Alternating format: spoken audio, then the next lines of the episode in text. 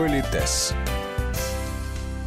Очки – отличный аксессуар для создания неповторимого образа. Умело подобранная оправа помогает скрыть некоторые недостатки внешности и подчеркнуть индивидуальность. Очки часто указывают и на статус владельца, или же наоборот, вводят в заблуждение. Сегодня в Политесе разбираемся, как при помощи очков производить нужное впечатление. У микрофона Татьяна Гусева. Здравствуйте.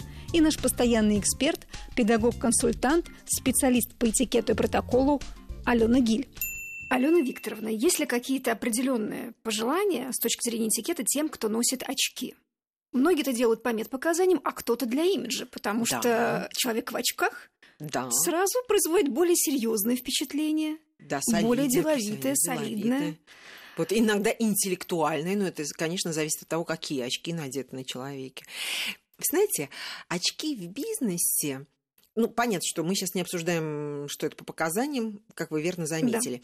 Да. Но, знаете, я вот так, когда размышляла об этом, во-первых, это часть имиджа образа, который мы создаем для себя, для своего самоощущения и для э, собеседников. Плюс это, конечно, часть стилистики. Мы часто к этому возвращаемся, что когда человек собирается себя одевать, там, да, выбирать себе одежду, аксессуары и так далее, и так далее, он, конечно, должен разбираться и в правилах этикета и в правилах элегантности, и немножко в моде, чтобы быть актуальным, и немножко в стилях, да, чтобы очки по стилистике соответствовали тому образу, который ты выбрал для этой встречи. Самое главное, что очки – это не только часть имиджа, стиля и образа, это еще и часть лица. И здесь профессионалы, конечно, всегда подскажут, можно корректировать какие-то недостатки, можно усиливать какие-то, можно компенсировать. Ну, то есть нужно подбирать оправу, да, безусловно. абсолютно, потому что мы все время с вами говорим, что это инвестиция. И грамотная инвестиция, она будет на вас работать, служить вам долго, не просто долго, а еще и эффективно служить.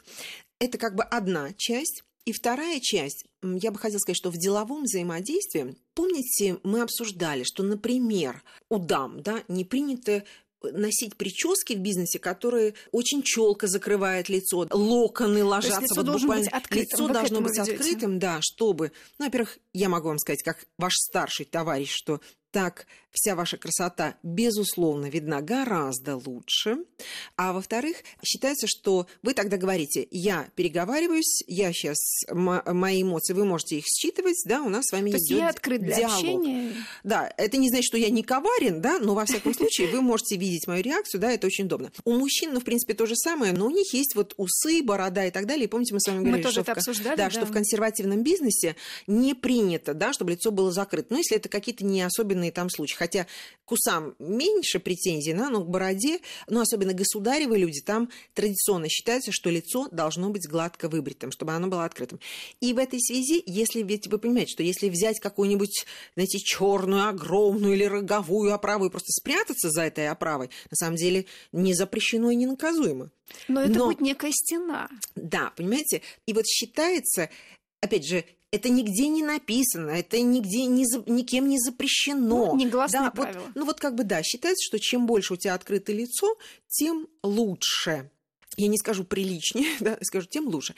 И на сегодняшний день есть вариации, мы сейчас не говорим о стилях, да, но если говорить вот о принципе, то что у нас получается? Есть очки, которые состоит из того, что только стекла и вот то, что э, на нос надеваются душки, да, и, собственно, заушники. Такие, такие да? очень легкие да, для да. восприятия. Вот буквально, да. То есть создается ощущение, что лицо, ну, практически полностью э, для тебя э, открыто. Я скажу нашим слушателям, что как раз у вас такие очки. А у меня это называется только верхняя оправа. То есть у меня вверху есть такая небольшая линейка, да, а внизу больше ничего нет. И здесь мы можем подчеркнуть, есть такое правило, опять же, оно нигде не прописано, имиджмейкер, вот коллеги коллеги говорят, что хорошо бы, если бы линия вашей оправы, она соответствовала приблизительно линии брови. Не было каких-то смешных контрастов. И я напоминаю, мы с вами тоже это обсуждали, но тем не менее, даже очки для постоянного ношения, они иногда делаются с вот э, деграде таким, да, но все равно в помещении, если это специальные хамелеоны, в помещении вы видите все открытым, а на улице они позволяют мне ходить по солнечной стороне улицы, это одно. А когда я в помещении, и вроде у меня обыкновенные очки, но если они с затемнением, то это тоже, если только нет каких-то специальных медицинских показаний, да, то, в принципе, это тоже считается именно в помещении для переговоров, считается не очень принятым. Но повторюсь, у нас главная идея какая? Что у вас в голове и что у вас в душе. Когда человек постоянно носит очки, ну, могу вот про себя сказать, да, для меня это еще и часть имиджа моего, и я за ними еще, конечно, немножечко прячусь. Вы знаете, это очень удобно. Вот, вот но, это признание. Вот, да, но когда я снимаю очки, а все-таки я вижу, у меня достаточно большой минус, да, я вижу не очень хорошо, то или я начинаю щуриться, а всем, всем и девушкам, и женщинам, и мужчинам я хочу сказать, что вам кажется, что никто этого не видит. На самом деле, то, что вы щуритесь, видно.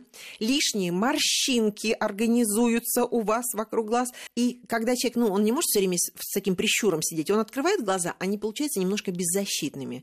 И я, например, почти всегда вижу человека, который носит очки, потому что у него без очков, без вот этой без брони, да. Да, он выглядит беззащитным повторюсь, не все, конечно, да, но это почти всегда видно. А беззащитный взгляд, как вы понимаете, в переговорах он нам не очень нужен для создания определенного образа. Но это не значит, что вот э, тоненькая металлическая оправа, да, или какие-то там вот буквально фрагменты, но чаще всего вот эти фрагменты, когда душки или вот э, то, что мы на, на носу носим, ну, чаще всего оно металлическое, но нигде это прям не прописано. Это не значит, что вы не можете выбирать какие-то другие оправы, тем более есть определенная мода.